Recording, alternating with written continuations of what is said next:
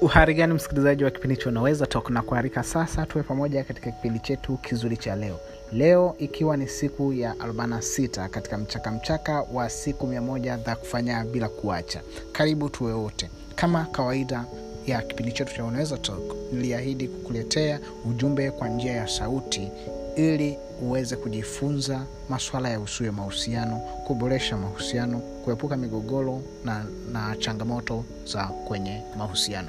Basi kama tulikuwa wote jana tulijifunza sababu au mambo ya kufanya ukiwa umepitia changamoto ya kuachwa au kuachana au kutalakiana na mwenza wako kwamba kuna mambo ambayo unatakiwa kuyafanya ili uweze kuponya maumivu ya kuachwa au ya kutalikiwa.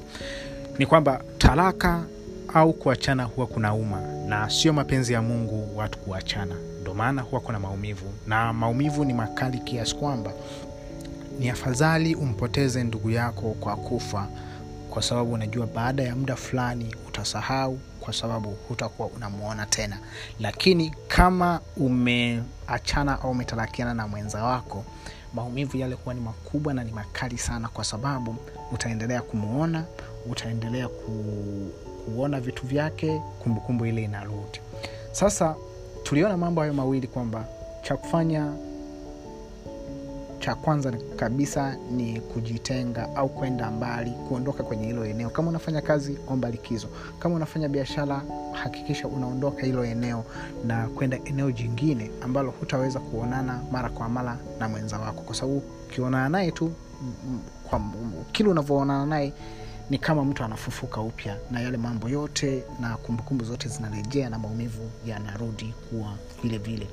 Na kitu kingine cha pili ambacho tulikisisitiza ni kwamba unatakiwa ukate mawasiliano. Mahusiano siku zote huwa yanajengwa na mawasiliano. Kwa hiyo utakavyokata mawasiliano maana yake kama ulikuwa na namba zake kama ulikuwa na whatsappu kama ulikuwa na unajua akaunti zake za mitandao ya kijamii unaachana nazo kabisa.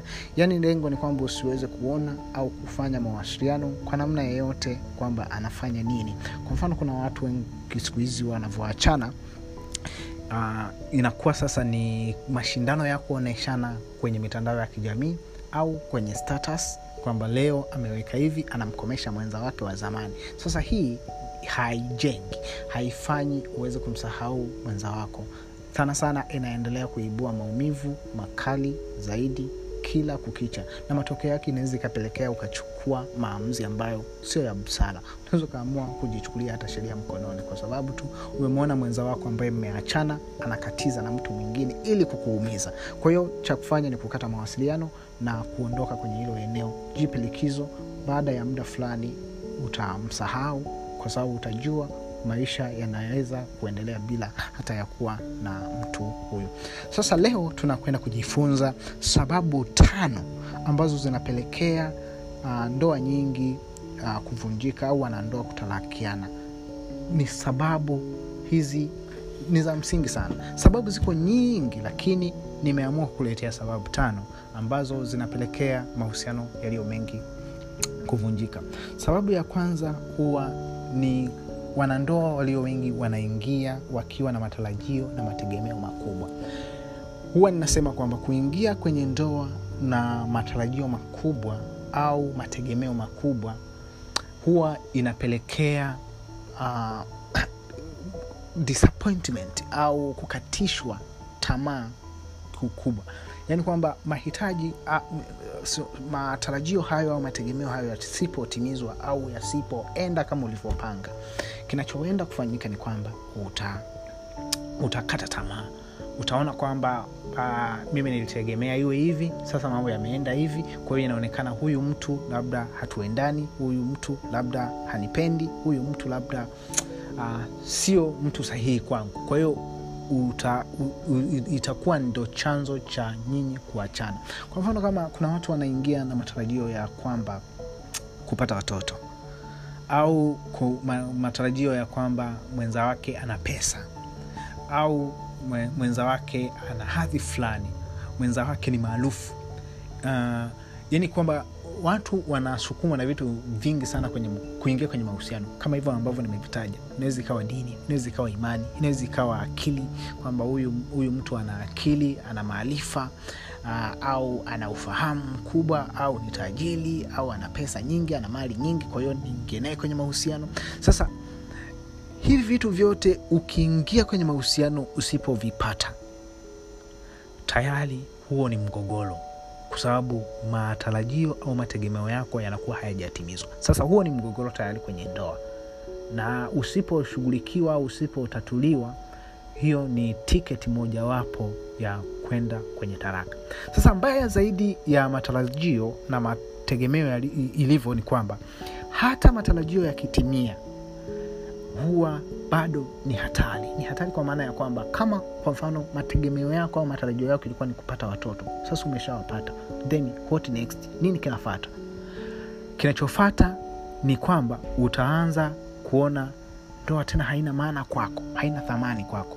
Kwa hiyo unakuwa uko tayari kuachana kwa sababu tayari mategemeo yako yameshatimia. Ulichokuwa nakitegemea kwenye ndoa kimeshatimia. Kwa hiyo ni hatari sana kuingia kwenye ndoa ukiwa na mategemeo hasa mategemeo makubwa. Uh, kwa maana ya kwamba mategemeo yakitimia bado ni hatari. Mategemeo yasipotimia bado ni hatari kwenye kwenye hiyo ndoa. Sasa watu wao wanaingia na hiyo. Kwa mfano unaingia na mategemeo kwamba mwenza wako ni tajiri au ana pesa sasa unaingia kwenye maisha ya namna hiyo na ukumbuke kwamba maisha huo yanabadilika. Leo ana pesa kesho hana. Ukweli utaendelea, utaendelea kuwa naye wakati ulisukumwa na pesa. Mategemeo na matarajio yako ilikuwa ni kuwa na pesa nyingi. Hautakaa naye. Ni chanzo cha wewe kuanza kuachana naye. Kwa hiyo ndoa nyingi zinasababishwa na hayo mategemeo na matarajio kutokutimizwa. Na hata yakitimizwa bado huwa yana kuna kitu kingine kinazaliwa kuna matarajio mengine mapya yanazaliwa ambayo ni tofauti kabisa pengine na matarajio ambayo mtu aliingia nayo kwenye ndoa. Na yale ndiyo yataleta migogoro na chanzo cha watu kutengana. Kwa hiyo cha kufanya ni kupunguza mategemeo au kuacha kabisa kuwa na mategemeo au matarajio. Ingia kwenye ndoa ukiwa unaipenda ndoa utakuwa uko tayari kuipambania. Na sababu ya pili ambayo huwa inapelekea sana watu wengi ku kuachana kwenye mahusiano au ndoa nyingi kuvunjika ni kwamba kuna mahitaji ya mwanamke na mwanaume kwenye ndoa au kwenye mahusiano. Kwamba uh, sasa kuna watu wanajali mahusiano yao wanajali mahitaji yao tu. Yaani kwamba wanajijali wenyewe. Hawajali mahitaji ya wenza wao. Matokeo yake ni nini? Matokeo yake huyu mtu kwa sababu ni mahitaji yake hawezi, ku, hawezi kukubali kuishi bila mahitaji. Kwa mfano kwenye ndoa mwanaume anahitaji tendo la ndoa. Na yuko tayari muda wowote. Yaani yeye 24/7 anahitaji tendo la ndoa. Na kama hahitaji hiyo inategemea of course na kazi alizonazo na umri na mambo mengine ambayo yanaweza yakamkipu bize asiweze kuhitaji mara kwa mara tendo la ndoa. Lakini cha kuelewa ni kwamba ni hitaji lake la msingi akilikosa hilo kwenye ndoa kwa sababu ni hitaji lake ataweza kulitafuta kokote kule. Na kwa mfano vilevile heshima mwanaume anahitaji heshima anahitaji kuheshimiwa asidharauliwe kwenye mahusiano. Hayo ni mahitaji yake ya lazima ni ya msingi kabisa. Asipoyapata au yasipotimizwa mahitaji hayo ataenda kuyatafuta kwingine. Na ndo chanzo cha migogoro mingi na watu kuachana. Lakini mwanaume mwanamke yeye ni tofauti. Mahitaji yake kabisa ya msingi anahitaji huba anahitaji mahaba anahitaji kea iliyopitiliza. Sasa kinachofanyika kuna wanaume na kuna wanawake wanaojali tu mahitaji yao hawajali mahitaji ya mwenza wao. Kwa mfano uh, kwa mfano uh, mwanaume anahitaji tendo la ndoa akishalipata hampi kea hamjali ham, hampi mapenzi au mahaba mwenza wake. Wakati yeye uh, hitaji lake limetimia anajijali yeye tu kwamba anafikiria mwenzake tayari. Uh, naye kwamba kashalizika. Kasha lakini ukweli ni kwamba anabaki hajalizika kwa sababu hitaji lake la msingi halijatimizwa. Na ni migogoro mingi sana inadhaliwa kwa sababu hii ya mahitaji. Kwamba ni hitaji sio wanti yani sio takwa.